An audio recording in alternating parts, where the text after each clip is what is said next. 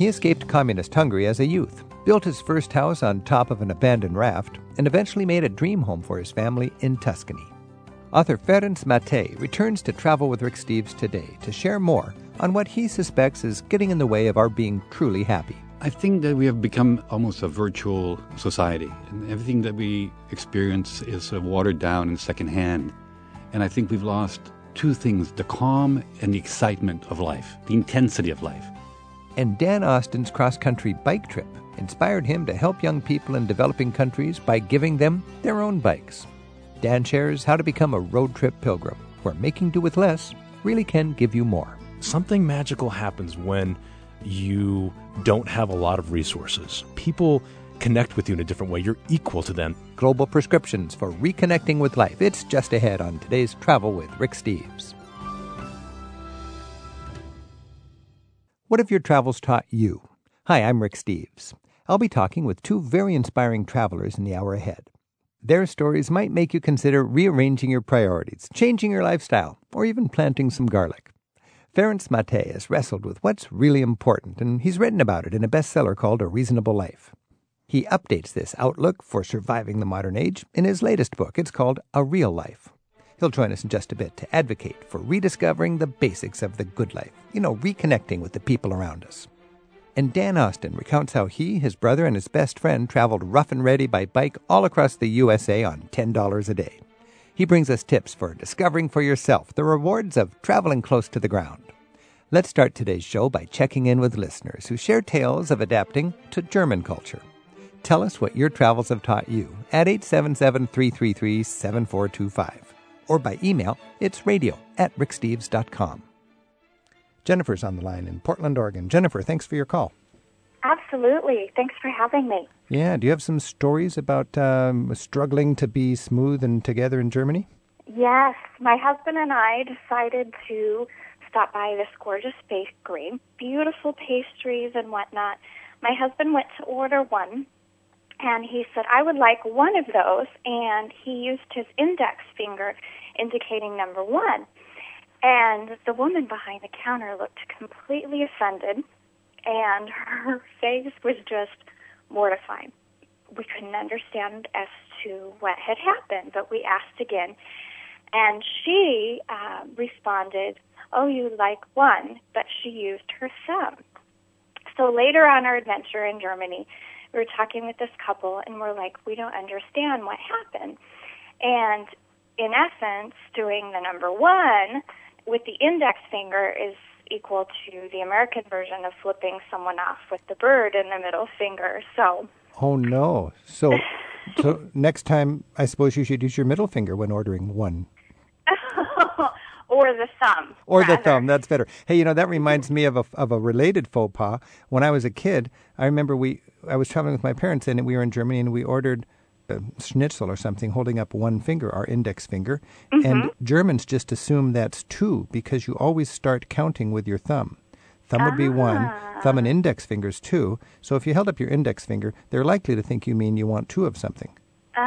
Clever. So you could actually insult them and get double of what you wanted at the same yes, time. Yes, we could have You could have two pastries instead of one. two pastries thrown at your face. well, Jennifer, you learned and you've shared it. So uh, no more flipping people off innocently in Germany, okay? Absolutely. Thanks so much. Thanks for your story. Donna's on the phone in Dallas. Hi, Donna. Oh, thank you for speaking to me, Rick. Yeah, do you have a lesson you've learned overseas? When I was in college, my roommate and I um, went to Salzburg for a semester, and we were trying to speak German, and we went to a big beer hall where we were supposed to meet some friends, and uh, we were walking around. When everyone talked to us, we kept saying, Wir suchen ein Freund, wir suchen ein Freund, which we thought meant we're looking for our friend, and we were actually saying we're looking for a friend. So everyone kept saying, we'll be your friend, we'll be your friend. You know, that's a pretty good line if you don't know much German. I'm looking Yeah, for well, a friend. We were brand new over there at the time. So, did he get a friend? Uh, I'm sure we could have gotten some, but eventually, And did he, you found your friend eventually? yeah. And how was the rest of your trip? Oh, it was wonderful. We had another incident where we were chased by police. We thought it was just a car coming towards us with lights shining and men yelling, and They chased us towards the house we were living in, and when we jumped over the fence and got inside, we found out that we had been walking across the construction site for the new opera hall, and they thought we were stealing building material. Oh no! And they the police chased you all the way back to your house. Yes, You thought these were dangerous people chasing you. we thought so. We Oh. didn't know what they were doing chasing us. Well, you could have just said, uh, uh, "Wir suchen ein Freund." We could have. All right. Hey, Here, well, you survived your faux pas, and I think you had a good trip to boot. So that's great. Thanks for your call. Thank you. I'm Rick Steves. This is Travel with Rick Steves, and right now we're screwing up together in Germany, and it's kind of fun. Our phone number is 877 333 7425. You can email us anytime at radio at ricksteves.com. Mary in St. Louis emails us, and she tells a story of a education she got on her German trip. Mary writes, My modest sister visited a German spa with some friends. She was embarrassed to see people of all ages and body types walking around naked, and was intimidated when she realized she was expected to leave her bathing suit behind when using the spa facilities. She was mortified when the attendant, a cranky, wrinkled lady with no teeth, ran after her screaming, Trocken, Trocken! Her knowledge of German language was limited, and she had no idea why she was being singled out naked in front of God and everyone. Turns out it is mandatory to shower before entering the spa, and she was trocken, that means dry, much to the disdain of the snarling attendant. Boy, if you want to feel awkward, if you're not used to running around naked with a bunch of people who are very good at relaxing, with attendants who are very good at keeping everybody in line, go to a spa sometime in Germany. Jeff's on the line in Easton, Maryland. Jeff, thanks for your call. I had called uh, to talk about my son who had been in Germany during the summer of his junior year in high school as part of an exchange program. He was with his host family on the 4th of July, and his host mother made a sandwich and some picnic items for he and some of his friends to take to a local park. During the day, he ate some of the sandwich but didn't finish everything, and when he came home that evening, he disposed of it, thinking that it uh, probably had spoiled. Later on, his host's mother took him aside and said she'd retrieved what was left of the sandwich and that they never threw anything away because they'd learned during and just after the war how important food was and that they would have starved had it not been for the American soldiers and the relief programs. And ever since, they've been extremely frugal with uh, use of food and resources. So, given this lesson that he learned both about history and culture, he later had the opportunity to come back during his junior year in college and study at a German university reconnected with them, and they demonstrated through their generosity that that faux pas had not only uh, not created a problem in their relationship, but it actually strengthened the relationship between them. And they subsequently loaned him a bicycle, which, when stolen, they loaned him another. He subsequently spent his vacation times with them during that year, learning, I think, some valuable lessons about German culture and the experience of Germans that had gone through the war and the aftermath of the war. Boy, you know that's a very good testimony to the value of foreign study programs, isn't it? It's more really than is. it's more than just picking up some history or some language skills. They learn who we are, and we learn who they are. And in the case of an American in Germany, we get a little sense of what it must have been like for those people to live through that war and, and the hunger of the cold winters when they were uh, depending on allies to keep them out of starvation. Yes, his host family, we subsequently had a chance to spend some time with them on several occasions, and it's really amazing how appreciative and sensitive they were to the American soldiers and the relief program after the war. And it was really a very valuable lesson for my son to learn. You know, this just reminds me so much of my friend Herr Jung, who is a friend of mine on the Rhine River. I, I just pulled this out of a, a, journal that I had written, but he's referring to the same years that you're talking about in Germany after the mm-hmm. war. He writes, The years after the war were hungry years. He said, I would wake in the middle of the night and search the cupboards. There was no fat, no bread, no nothing. I licked spilled grain from the cupboard. We had friends from New York, and they sent coffee, which we would trade with farmers for grain. For this I have always been thankful. Now, when I think of what the Nazis did to Germany, I remember a fine soup cooked by 30 people can be spoiled by one man with a handful of salt. So he has this notion that the Americans were the compassionate ones and sent him these care packages that got him through those difficult times. Yeah, yeah, the, the friends that we have in Germany, I think, feel exactly the same way. And it's, as you say, it's hard for us to imagine that kind of deprivation and suffering. Well, that's great that your son has that as a lasting souvenir and lesson from his time over there. Jeff, thanks for your call. All right, Rick. Good talking with you. You too. One of the words a lot of Americans know in German is Dummkopf, dumbhead. And a lot of times when I'm traveling, I feel like a dumbhead because I'm in Germany. I don't speak the language, and Germans know what they're doing, and I don't get it right. And it's okay. That's the fun thing about travel. We're all beginners over there. It's like we're in kindergarten and we're learning new tricks. You know, the good news is we're all in the same traveler's school of hard knocks, and it's okay to compare notes. That's what we're doing today. We're comparing notes. We're comparing faux pas. You can call us anytime at 877 333 7425, or you can email us at radio at ricksteves.com. And Rick is on the line in Ann Arbor, Michigan. Hi, Rick. Hello, hello. What have you learned from your uh, mistakes in understanding the cultures and so on? My wife and I were traveling uh, in Germany about a year ago, and we were jumping from train to train. And uh, at one point, we got felt very lucky we could get on the first car. We noticed a little sign that was on the window, and I don't remember the exact word, but like Rorschach or something, mm-hmm. or, or Rauch something, which means smoke. So my poor German uh, understanding at the time, I thought it meant no smoking. So we got on the car, and uh, nobody else was smoking, and I don't smoke, and my wife didn't, and I thought nothing of it until the uh, conductor came by and checked all the tickets, and it turns out we were on the wrong car. How can we that actually be? had to get our we had to take our luggage off and get back onto another car further down the train. Well, the sign said no smoking. Why did that matter about the destination? It turns out it didn't really say don't smoke. It was the name of the city that that particular car was going to go. What we didn't understand, like in the U.S., trains go from city to city. Okay. But in Europe, cars go from city to city, and they'll split a train up in the middle. Ah, okay. And one car will go to one city, and one will go to another. That's that's a very important tip, Rick. I've noticed that in my own experience. You can be on a train that's just jam packed, and you can walk through six or seven cars looking for a place to sit, and all of a sudden there's an empty car, and you go, "Oh man, this is too good to be true." And you sit down in that car, and you've got to realize this car is likely going someplace else where nobody wants to go, and it'll uh, break off at the next stop, and you could be heading on your way to uh, no smoking. Yes, and uh, So there's a town that's Nichtrauchen would be the German word for no smoking. well, I know that now. Yeah, so there's a somewhere in Germany there's a town that, that looks a lot like that, huh? Yes, yes, there is. Another point of confusion for travelers in Germany is Ausfahrt. Ausfahrt is the German word for exit. Yes. And if you know that from driving in Germany, and a lot of people joke that uh, all exits lead to a little town called Ausfahrt. That's right. That's but right. that's not I've the case noticed at all. All right. Hey, well, thanks for your lesson. You're very welcome. All right. Happy travels. Bye. If I like that you're here and I like that you're here, Happy New Year, my dear, so what? For the sun will rise and the moon will set, and you learn how to settle for what you get. It'll all go on if we're here or not, so who cares, so what?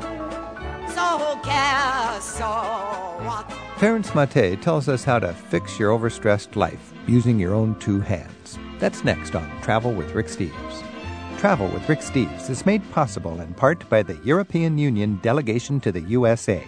Tips about traveling in Europe and information about the EU are available at euintheus.org.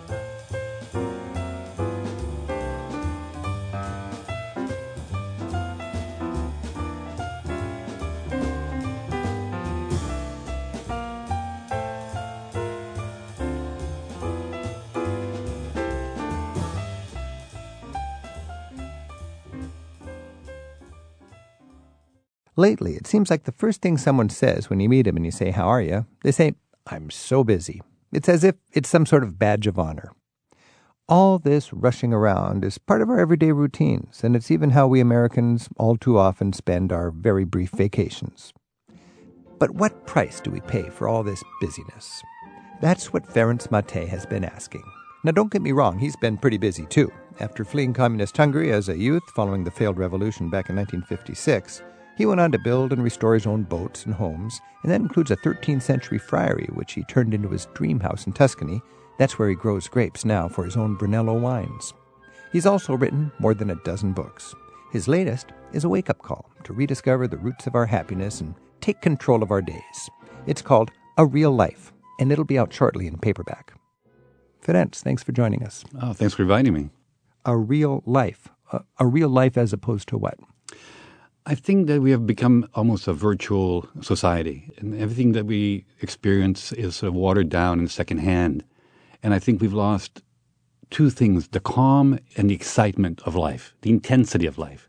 And I don't think that you can restore it no matter how many video games or gadgets you have. You cannot recapture the, the passion that you get out of a relationship between people, a relationship of man to earth, of man to family or to friendships. And these things, I'm not saying we've lost them completely, but we are certainly on our way. And I think it's getting worse and worse every day. I think we're replacing basic joys in life with a really mediocre substitute. Well, a lot of people would go to a screen or some sort of digital fantasy in order to have in- intensity. I mean, you're saying we've lost intensity because we've been sucked into that kind of uh, digital intensity? Rick, I think if you look at the average person or every child doing a video game or watching television, and you can see the, the brain almost 99% shut down. I don't think there's any emotion involved there. Maybe a little anxiety, like an inner panic, that discomfort that you get from playing these games, but mm-hmm. there's not this passion and satisfaction that you get out of something something real that you actually do with your own hands or experience with your own heart and soul, you know, that comes Yeah. with another human being. I think a lot of people recognize this problem and this challenge. In fact, the topic's almost a cliche. How has your life experience given you something different to share in your book, A Real Life? Two things moved me to Italy. First of all, I was traveling all over the world and looking for a place to settle down. Lived in New York for years, lived in Paris, lived in Rome. And uh, one day we were coming out of uh, the Amalfi Coast. You know what the road is like. Two buses meet, everybody stops, right? So Talk I- about intensity, that road. I sort of pulled over to the side trying to let the traffic by, but I couldn't because I was too much in the middle. Cabbie behind me jumps out of the car, slams the door, and I thought he's going to come and kill me with a wrench. And he instead took a deep breath and went, Oh, sole mio. And I thought, these guys know how to live. I thought, this is perfect. You know, I've seen that in traffic jams in Italy. People, they, they just pull over, they pull out their little card table and crack open a bottle of Chianti, and they say, well, I guess we'll have our picnic here. Perfect So, One of the first phrases I learned when I moved to Tuscany was piano, piano con calma, which means slowly, slowly, calmly. You know, and Piano, it's true. piano, and there's piano. always time to sit around, talk to each other, have a glass of wine. So you're Parking. talking about uh, an Italian sort of il, il dolce far niente, isn't that a, the That's a sweetness good- of that's doing very nothing? close, yeah. uh, this sort of sensibility, interweaving that here in our, our lives in a more high-strung, high-powered kind of existence. There's a lot of trade-offs there. How how can you balance the benefits of modern life and all of the, you know, we can fly to Tuscany for two weeks just for a vacation. You couldn't do that without having Sure. a little bit of that intensity. True, but you know, I'll tell you one thing.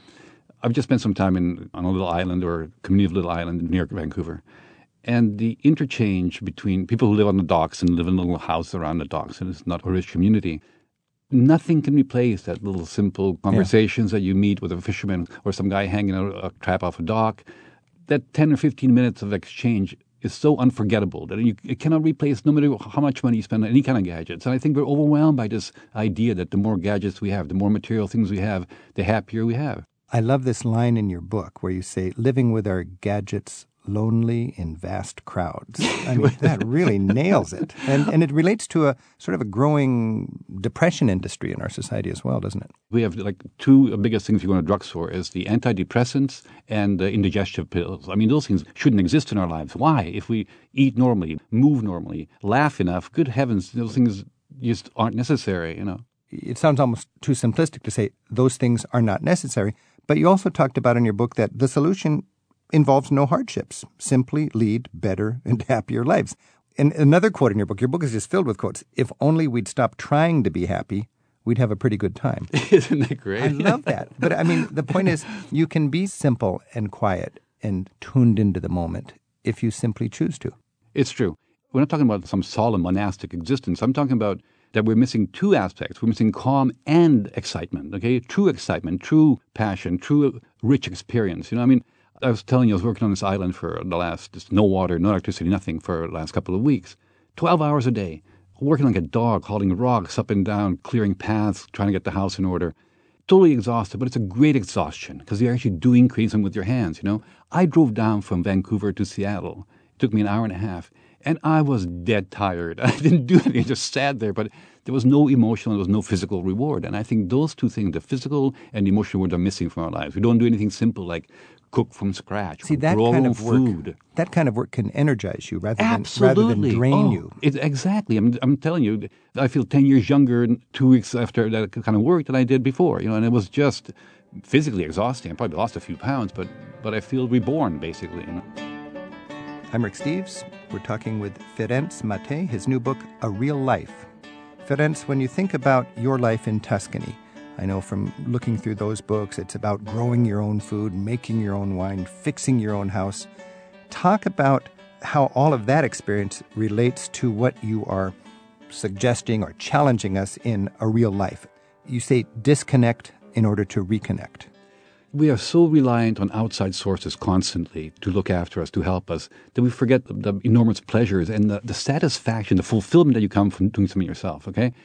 So that is a huge irony to be so fanatic about being connected that we actually become disconnected. Yeah, become frightened if, if we don't uh, don't connect with some outside source that, that might help us. When if we were self reliant to some degree, I mean, people used to build their own houses. You know, it's not that difficult cutting two by fours. People used to do their own gardens. They used to grow their own most of their own food for pleasure. You know, Right. now you go through most of the countryside here, and fruit trees aren't pruned; they're abandoned. Vegetable gardens, are few and far between, uh, more and more so. You kind of comment from your perspective in Tuscany, looking at American society, that you see isolation, depression, and overweight people. It really is a huge, and it's a very noticeable comparison. I'm not saying Italy doesn't have it because Italy's going the same way. It's just that we're behind a few decades, but you know we're certainly getting to the same point as any other Western country is. But still, the Italians, the family is a huge thing. The community is enormous, and community in a fun sort of way. It's not like you're responsible for community watch, that kind of thing. No, you have people bring out the tables, and this neighborhood has a neighborhood party, and and kids get together or gets thrown out to the street so they can play together, know each other neighborliness, which is a word I think is completely lost in our vocabulary. I mean, look at our houses, generally mm-hmm. speaking. We used to have little porches where you sit around and met the neighbors. Now, what do you have? Three car garage. I mean, you basically drive from your car, step into your garage, never see your neighbor for decades. If you live beside somebody, not even know them. Whereas in Tuscany, we have people from next door to us come in, and we need penicillin injections or something, they'll do it because you know that's what neighbor is for. They, you need help with your truck or your car or your, or your Well, garden or sort of the old-fashioned concept of neighborliness, whereas now we've worked ourselves out of that, where we, we aren't reliant on the people next door, which now is we really pay a for, loss. now we, we pay, pay for, for some distant professional to do all these services that doesn't involve a human exchange.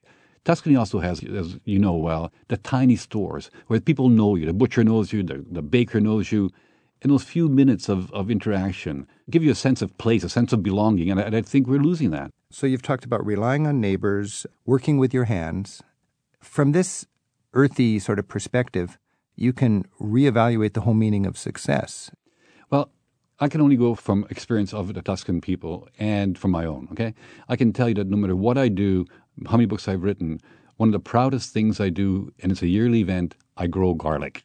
and nothing, I tell you, nothing is more thrilling than sticking 100 cloves in the ground and seeing every one of them come up, you know? And you feel, my God, I've really done something. And such, such great garlic. It's all organic, so it's not really strong, but it's totally full of flavors. But then sharing it with pleasure. somebody. Oh. See, and that- that must be the- the That's capper. the biggest thing, you know. You, That must be the your. Your friends going for dinner, he doesn't mind garlic. Dude, it's really great garlic. I've seen that on bruschetta. Oh. I mean, you know that the way they just rub that garlic on the and, toast and fresh olive oil. and the there's olive no oil that comparison. they know who made that olive oil. And it's the best part of the meal. You can do all the surveys you want, but nothing tastes as good as a tomato just so fresh and still warm with the sun in it that you just pick from And your it- own garden. It's, And it ties, Rick, I mean, I've known it from our neighbors where the grandfather works with the five year old granddaughter. She's out there helping in the garden, actually hoeing and doing stuff, and she is thrilled to do it. She, it's not a chore for them, you know. Right. She belongs in that family. She has a, such a sense of place, such a sense of identity. We're not allowing our kids to have that. Okay, We've- we've We- lost it. completely. We've given these anonymous toys, the generic toys that everybody else has. How does that make you feel? How does it bring out your individuality? How does it bring out your creativity, your your your passion for seeing the world from your own point of view? You're, you're, we're binding our children's hands basically with this stuff. I'm Rick Steves. We're speaking with Ferenc Mate. We're talking about a real life. The subtitle of the book, Rediscovering the Roots of Our Happiness. Talk about the beauty of working with our hands. Oh. It's ironic because the satisfaction of that is so enormous, and I think that uh, it's the biggest gift you can give to your child or to yourself is to learn not the physical skills necessarily, but the emotional security that gives you to be able to do things and trust yourself to do things yourself. When I was 18, I lived in Vancouver. I was at university, and I had no place to live. And I couldn't afford an apartment, so I thought, you know, how can I rectify going to school and not having a place to live? So I found this raft down on the waterfront, about 24 feet by 12 feet, and I built myself a little house on it out of plywood and two by fours. And I made sure I designed it so I wouldn't have to cut the plywood. You know, because It was hard with a handsaw in those days, you know. Yeah. And for about 800 bucks, I built this wonderful little place with a kitchen and a bathroom. And I used a cement hopper upside down that somebody threw away for a fireplace and everything in the world that you could ask for. From that point on, Rick, I felt so confident in myself the rest of my life. I was never rich. Maybe I'm doing okay now, but the feeling that you can provide your own shelter gives you a security in other situations. I can walk into New York and feel totally confident in any any boardroom anywhere because I know that I don't care what you guys think. I can build my own house, man. I can look after myself. See, you know? that confidence is almost subversive in our society. And I think we're taught not to have that Isn't it confidence. true? So we're reliant on all of these other people that can hijack the service our industry, exactly. You know, I went to Tuscany with this sort of two by four and plywood knowledge, Mm-hmm. and we found this old 13th century abandoned monastery. I mean, abandoned. The roof was caving in, the stones were falling apart, the trees are overgrown with brambles, and I had absolutely no qualms of beginning to restore it. And I had no knowledge of stonework or oak beams or, or old masonry or terracotta roofing, but you just sort of think, hey, I can figure it out somehow along the way, you know. And it was two years of of absolute hell and paradise alternately every five minutes, you know. But it was the best time of my life. You wouldn't wouldn't trade it. No. for nothing. And you know, even now, I went back looked at photographs of the original ruin, and for the first year, I almost got sick looking at it. I thought I hmm. ever dare to start a project like that. But yet, the passion, the joy of, of that stays with you forever. There's no, you're right. There's no other gift like that. Do you look at people sometimes and say, why don't you just step out and make it happen? I mean, because you've done that. I mean, you haven't done it because your parents were rich. You've done it because you just had the confidence to build a raft and make a little house on it or to go to Italy and Well, we this. escaped from Hungary after the revolution, and the three of us, my mother and her boyfriend and I, had six dollars among us and, Right. and the clothes on our backs. You know, we were, we were anti-rich. You know, and and the sense of that that you were happy when you were poor, and no matter what happens, whatever you lose, you might regain that happiness. You know, I traveled in Mexico for six months, Mexico, Guatemala, Costa Rica, with my wife forty years ago, Mm-hmm. and we had this old Volkswagen camper. Best time of our lives. Yeah. best time of our Oh, lives. my you know? very best trip was when I was a sort of a scavenger on the streets of Europe. Also, you kidding, know, I mean, I just those are the rich experiences. Well, look at the great toy we have, GPS. You are robbing yourself of the world's best encounters, getting lost, meeting people that you never planned to meet, seeing things that places nobody ever saw because you're on the wrong road. It's the, life's greatest joy, you know. We're down in Puglia, and there were two choices on the map, both green roads on the map, one along the coast, one internally. And we asked in a, little town somebody, I said, could you tell us which is the more beautiful road?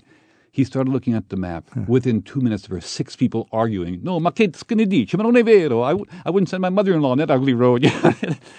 this was probably 15 years ago, and I have never laughed so hard in my life. Would never happen with a GPS, you know? No, I'm I'm with you there for sure.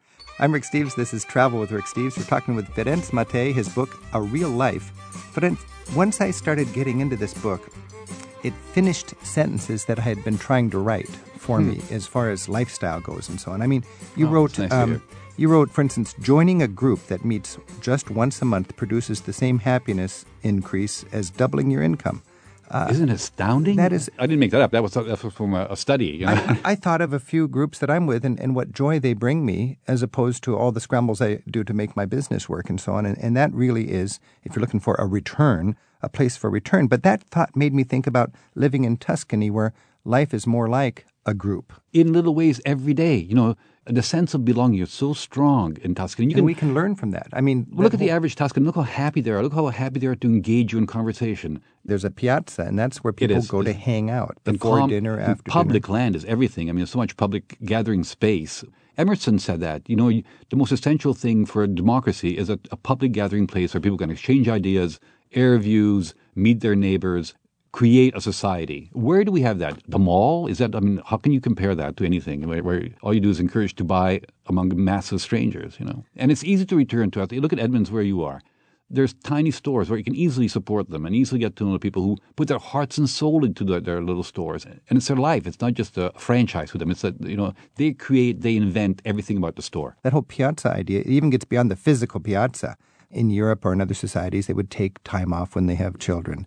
They will have many generations together around the table. Um, seniors stay at home; they don't put them off in a in a senior home. And it's important for the children and the grandparents. I mean, the grandparents feel fulfilled. They're not they're not sitting around trying to figure out how to pass their last years. They are such essential, needed part of the family. They're they're probably the most essential. They're the most stable, the most wise, the calmest of the whole group. And that's and the amount of love they can pour onto their grandchildren is just almost limitless. Ferenc, here in suburban America, with our nine to five jobs and a mortgage to pay off and kids to get through school and so on, you know, you and I've been talking about these highfalutin ideas. Yeah, go go build a boat and live on it. Well, some people can't. What are some actual practical things people can do to live what you would call the title of your book, a real life? Rick, I would start with the simplest thing of all: cook a real meal. Get some raw materials, even if you don't grow it yourself, and cook a real meal. And there's a great Tuscan cookbook that I read once with no quantities figure out what you want, how much you want to put in. You can think about it. It's not, you don't need to measure everything exactly. Try it. The world's not going to end. Do something for yourself. Plant a vegetable garden. It's 10 times more rewarding, as I told you, than anything else you can think of. Fix your own house. Do something simple. You Build your kid a toy. You know, I built my kid a birdhouse and a couple odds and ends. And I still remember that, and he still treasures it. My grandfather built me a little castle when I was a kid, and with wooden soldiers and it was the most precious thing that I ever had. And he was thrilled to make it. I was thrilled to get it. Those little things are easy to do. It doesn't take any, it doesn't take any gear. It doesn't take knowledge. Just follow your heart and your soul. And your hands are much smarter than you think you are. so it's probably maintain maintain your freedom and your independence when it comes to defining happiness and success. Because yeah. if you don't, somebody just, else will define it for you. you. It's so simple. And then follow you your heart. And you know, I would just live life as if your life depended on it. You know, to do it like we really mean it. You know, every day should be passionate. If you're not happy doing something, don't do it. Do something else much more simple and much more meaningful. And it really works, I promise you. Well, Ferenc Mate, reading your books and especially your newest book, A Real Life, you speak from real experience. Thank you so much and, and best wishes. Thanks for having me. It's really fun. And it's true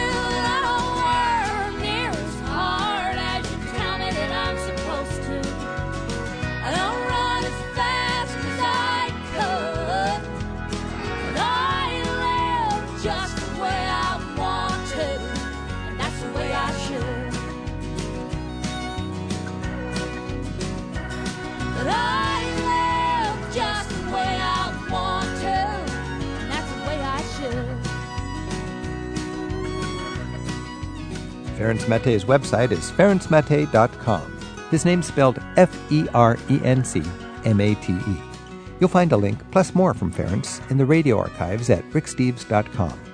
Up next, we'll see how to put these ideals into practice on the road by learning how to become what Dan Austin calls a road trip pilgrim. It's travel with Rick Steves.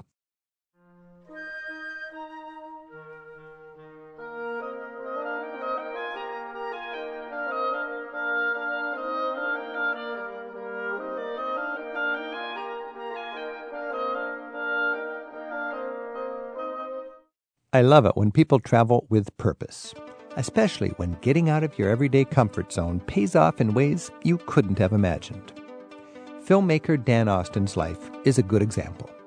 He chronicles a life changing bike trip across the U.S. in his book and documentary called True Fans, and he's since written a fun little guide to traveling close to the Earth. It's called The Road Trip Pilgrim's Guide. RoadTripPilgrim.com tells more about it. Dan's now leading a nonprofit called the 88 Bikes Foundation, which brings joy and bicycles to young people in the developing world. Details on that are at 88bikes.org.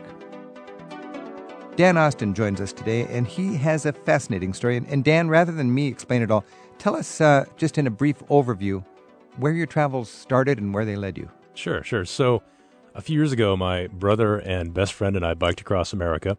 We wanted to do it right. We wanted to really see our country and get to know it. We went on mountain bikes. We towed everything we had in the Ark of the Covenant, this bike trailer we pulled behind our bikes. We uh, didn't shower for weeks. We camped on golf courses, the tops of mountains.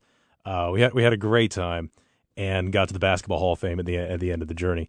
Uh, that was kind of the, the beginning of this meaningful travel. This idea of of going on pilgrimages, or what I call in, in my second book, the road trip pilgrimage, which kind of has sort of a you know a dirtbag sort of mentality to it, I guess as well. And then that led you to an organization that you've started. Yeah, so we were going to do a bike ride through Cambodia several years after that, actually 10 years after we biked across America. And we wanted to give our bikes away at the end of the ride to two lucky kids. This was in Cambodia. And we found an orphanage in Phnom Penh, but we realized two weeks before we left that there were 88 kids at the orphanage, which meant that two kids would have a great day and 86 kids would have kind of a lousy day, and we didn't want that to happen. So we launched a fundraiser, and within just four days, we had all the money we needed to buy bikes for all the kids. And we went to Cambodia. The kids got the bikes. It was this incredible, what we call moment of happy. And my brother and I realized right then that we wanted to do this for, for years to come. Wow. What a cool, inspirational story. Now, first of all, the bike trip that you, you took that sort of kicked off this amazing sort of passion you have now, it was from West Coast to East Coast? Yeah, yeah. We started off in Venice Beach, Right. in Los Angeles, over the top of San Bernardino Mountains, across the Mojave, Rockies, and ended up DC up the coast to Boston. And what was your budget per day for that trip? Ten bucks a day. 10 That's bucks a about what we day. had, yeah. Wow. I've got this book I'm holding of yours, The Road Trip Pilgrim's Guide. And at the end of the book, sort of in the appendix or something, you've got this oath of the road trip pilgrim, and it's got little blanks you fill in. So I filled this in, and I'm going to read it. I'm going to read it now, and this is uh, sort of my oath here. I, Rick Steves, am going to ignore anything that gets in the way of taking that epic pilgrimage I've been meaning to take across Russia on the Trans Siberian Railway. That's what Nice, nice. I'm going to put aside my need for good coffee and the internet for two weeks. So I got to fill that in how long I'm going to go, what I'm going to do hmm. without, and get going. I'm not going to be discouraged by the ego traveler. In fact, my pilgrimage has never been done before because I am doing it. So even though I may walk a path worn by thousands, it'll be a wholly unique and epic quest. By turning the page, I take the oath to make this thing happen, to never compare, and to have the time of my life. I, Rick Steves, take the oath and become the road trip pilgrim. it's a great. it's a declaration. It's an empowerment. Yeah, yeah. I think travel at its best is when you go because you really want to, because there's something about that particular journey that cues into who you are and to seeking a greater sense for your own identity. And like it says in the oath there, you know, it could be a path tried by thousands. It could be a. But I know, like that. It's the first time it's ever been done because Exactly. it's me and I'm unique. And that was great, by the way. That was a very nice, uh, very nice uh, utilization of the of the oath. I love that. Well, That's fantastic. This is not just a radio interview. This is something I'm taking to heart. I think this is very cool.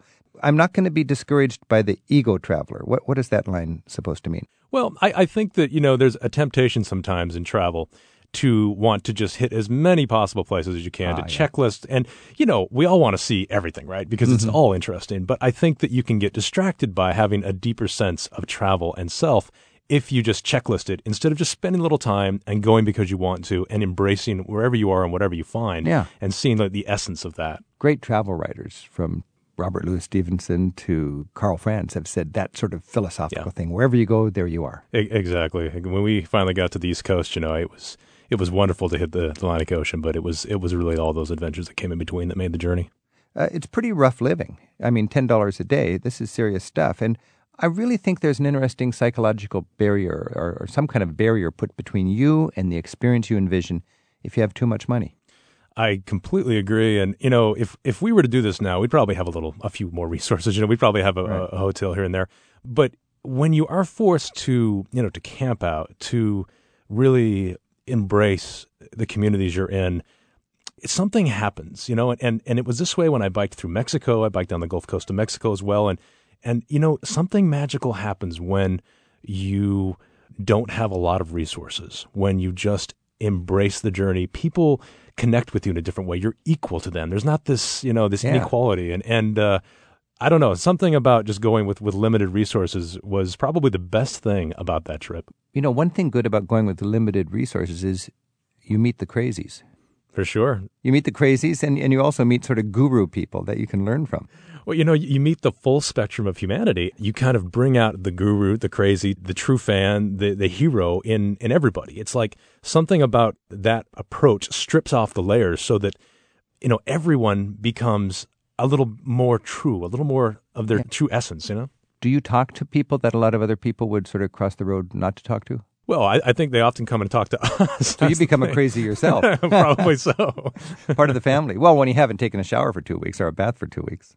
I remember I was on my first, you know, longer bike trip across Colorado back when I was in just out of high school, and there was a, a guy who'd obviously been traveling for a lot, and I was riding my bike out of town, and he was sitting by the roadside, and we kind of exchanged this glance, and it was like, you know, the the glance of the wanderer, and that was the first time I realized that when you're on the oh. road like that, you're kind of just embracing the elements, whatever else. You you you have this bond with those folks. It's the great equalizer, being on Yeah. the road with no money. And, you know, it's the same thing when you think of the famous pilgrimage, probably the, the ultimate, most famous pilgrimage, the Camino de Santiago. Hmm. There's two kinds of pilgrims. There's pilgrims that are really in the elements, and there's pilgrims that, you know, have somebody to carry their bags and stay in nice hotels. Exactly, and, and that's a perfect example of you know what we brought up earlier. The idea of, uh, I mean, there is a path that's been worn by you know millions, and uh, yet your journey is the first one if you were to do it.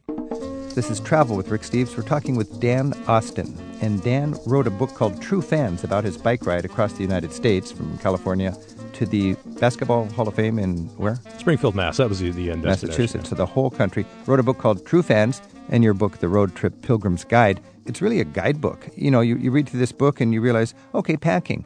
If you're a, a pilgrim, you got all of your stuff on your back generally. You want to pack light, but there's certain things that you do want to bring along because you're a pilgrim. Talk about books that you would read on the road. Oh man, well you know the books that we read going across America remain, you know, stenciled into us as part Yeah. of that journey. I, I remember finishing Desert Solitaire by Edward Abbey on a pit toilet beside the San Miguel River in Colorado. I remember that day distinctly, and coming out of that, going, "Dang, that was a good book." Because where you read a great book really has an impact on how great the book is. well, I we think. we just crossed the desert, you know, Ab- Abbey's country, and you know, we just crossed into Colorado, and you know, coming out and seeing the stars, and my friends are at the picnic table with the camp stove, and uh, something about that image uh, having nothing to do with the pit toilet, but you know, I mean, you, you got you know, that's you have time to read. So. Uh-huh. Yeah. and uh, I remember that distinctly. And of course, my friend Clint read Huck Finn. How could you bike across the plains and cross the Mississippi River and not read something from Twain? Kerouac, did I, definitely on the road. We read on the road when we were there. Absolutely, Dharma bums. Yeah, yeah. Read it on the road. Read it with a stubble. Read it after having eaten some sludge. Tell us about cuisine. High cuisine on the road. What's sludge? Well, when you're broke, you know, you, you improvise. You know, our trusty camp stove fired up a couple times a day at least, and we made this sludge concoction pasta packets, Lipton's noodle soup, anything we could find, potatoes, cabbage. We tossed a whole cabbage in one time, just the whole thing, and let it stew. And then you kind of mix it around, it congeals, the water boils off, and you have this sludgy pasta mix. It's great, high on carbs, powers you down the road the next day. In the morning, it's congealed together, what we call sludge cake. You slice it into chunks, and you, you eat it, and you're on your way. It's like the first power bar. You eat it cold or you heat it up. No, we ate it cold. You eat it cold. we had to save gas. We had a oh, bunch. Well, that's inter- that is very hardcore. What and you even talk about getting free food from like leftovers from restaurants and stuff. What are some tips on just if you're on the road and you don't have any money, where will you find some free food? Well, the great thing about it is that you know folks want to encourage your journey. You Right. know, they see you rolling on your bikes. They're Uh, probably envious a little bit. oh, I think so. I, Yeah. I, I think that maybe envious, but also hopefully inspired. You know, I'm envious and inspired by my kids were slumming around South America like I did when I was a teenager. And I think back on my Europe through the gutter trip, you know, and Yeah. I, I wouldn't do it now because, I don't know, I'm just more careful and I, I need Mm-hmm. a few more comforts. But we can still do it. I mean, people of all ages and all budgets can still have what you're talking about becoming a road pilgrim. Certainly, and it, you don't have to go on a, a budget of ten bucks a day. You can stay in nice little guest houses. I think the whole thing is though to seek for that authenticity, to seek for the connection with people, and yeah, to maybe push the comfort zone a little bit. Camp out once in a while, ride your bike. Okay, talk then about not bathing. You get used to it. For me, I'm really I got to wash my hair every morning, or it's just a, it's just a weird day. And I went for three or four days in Europe without washing my hair. It was actually kind of a cool experience. You went like two weeks or something. You said, We did like three and a half going Three and a across half America. weeks? Yeah, yeah. and you're not just like sitting around in a library reading. You're biking and sweating. Oh yeah. Oh so yeah. you got grimy in three and a half weeks. We did, but you know the great thing about being on the road is that every lake, river, stream, hot spring, swimming hole, we were in. You know, so I mean, okay, we didn't shower for three and a half weeks. Oh, okay, but you were jumping in. Oh, lakes and- oh, absolutely. Oh, good. absolutely. Oh, yeah. that's nice. Yeah, yeah. we were on a bus once from Istanbul to Tehran. It's like a four day bus ride. And the bus driver got was like our mother, and he would stop in the middle of nowhere and say, Everybody into the river. And I, I just I just can't imagine that on a bus in the United States. But it's kind of nice just to be in the elements when you want to jump in and, and get clean. Uh, I think it's a huge part of the travel. Absolutely. Talk about camping free. You're biking across the United Right. States. Ten dollars a day. You'd rather spend it on food than a roof over your head. Yeah, I mean, as you well know, lodging tends to be the biggest expense for any traveler. If you can eliminate that expense, you suddenly have, you know, greatly amplified your, your budget. So, you know, town parks are great. Small towns are fascinated by somebody rolling through on their bike. They'll love you. We, you know, one morning we were in Nebraska, big storm hit. The next morning, this guy walked across the street with coffee for us. Said, "Well, I just wanted to see if the storm didn't kill you." you know, so You know, you're right. In a small town, I mean, you guys are you're you're not thugs. You're obviously you you know idealistic uh, people out there biking around, and you're not you're not dangerous. You don't threaten people, so you can just throw out your sleeping bag in a in a park. Absolutely. We were only kicked out of one park going across America where the cop or you know whoever did not give us another option. Only one time, and then we were taken in by there was a church just down the street. So, So you can sleep in churches. sleep at churches, that's great. That happened many, many times. They'll take great care of you.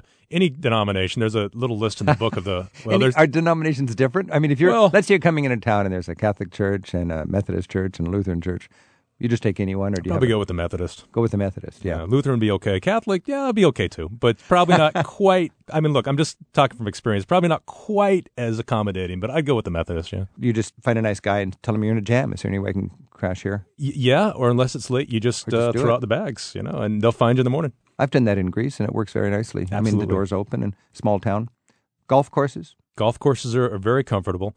You got to get in after it's dark. You don't want to get kicked off the golf course, and the, and the sprinklers can be can be Oh, tough. what a rude awakening! Because they probably run the sprinklers before the uh, first tee time. Right. So what you have to do is find the sprinklers beforehand. Make sure you kind of secure the campsite. There's a couple little diagrams in the book on how to do that. Right, yeah. Sometimes the sprinklers are you know below the surface, which makes it difficult. Oh, is that what that diagram is? You're you're overriding the sprinkler for your zone. Well, you you know you can use bungee cords to kind of like wrap them up so they shoot off in one direction. That's actually stopping the sprinkler from getting you wet. Um, that's correct. Yeah. You know the, the worst ones are what we call these robo heads, which, which are you know below the surface and they pop up. The, the pot, the sludge pot works great. You pop it down over the top. We strap it down with bungee cords with stakes. So you ant- you saw that dangerous sprinkler right there, thinking 6 a.m. This is bad news. Oh yeah. You talked about sleeping in cemeteries. Yeah, yeah. Cemeteries are peaceful. I think the greatest thing must be just sleeping on a mountaintop, literally on a mountaintop. Absolutely. You know, you wake up and you see the mist swirling, you see the sunrise, you see the cascade of mountains just going on and on and on. You see the ocean far below. Sometimes it's it's a beautiful experience, especially when you got there at night and you didn't know what Right. your surroundings were going to look like, and then you know you wake up and it's That's sort of theatrical tour guiding is to arrive after dark so you don't know what is going to uh, confront you in the morning. Right. Whoa. And then you're thankful you're not in a hotel. You're a road pilgrim. yeah, eh, eh, precisely, precisely. I'm Rick Steves. This is Travel with Rick Steves. We're talking with Dan Austin about road trip pilgrims. And he's written a couple of just fascinating books. True Fans is his story about biking across the United States. And uh, Road Trip Pilgrim's Guide is exactly that. Dan, this is so fascinating how you you accidentally stumbled onto this opportunity to see what bikes can do to kids in a small village. Tell us about that foundation.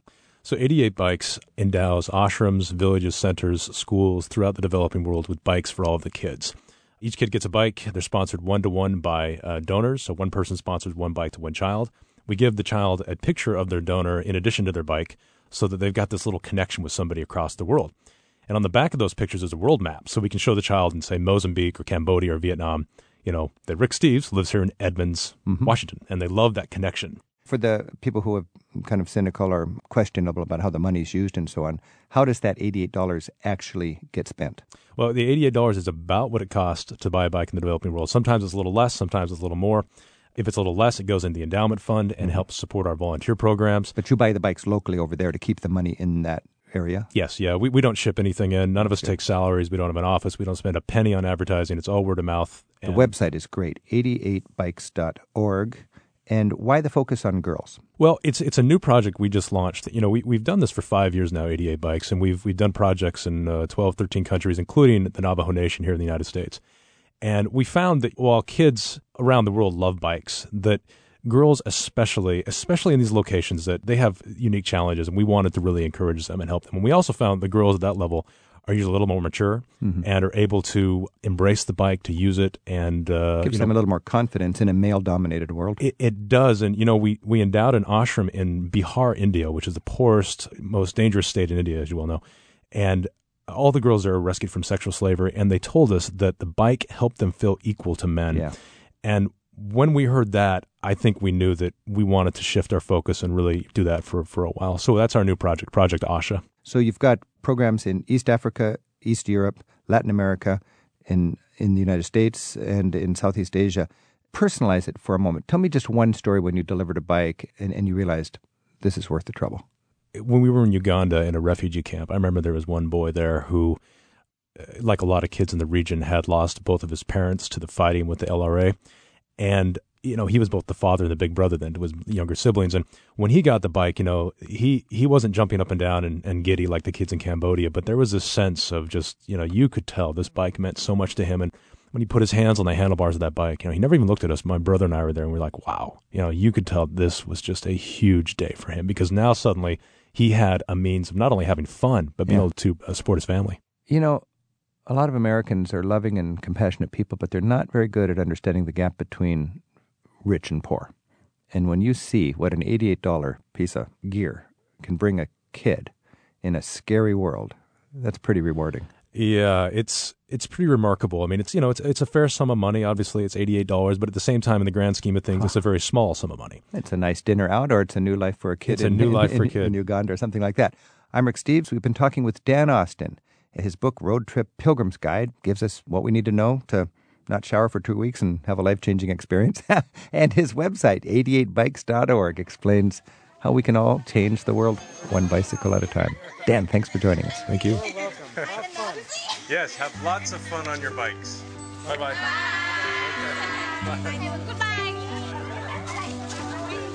When I was a child, I could see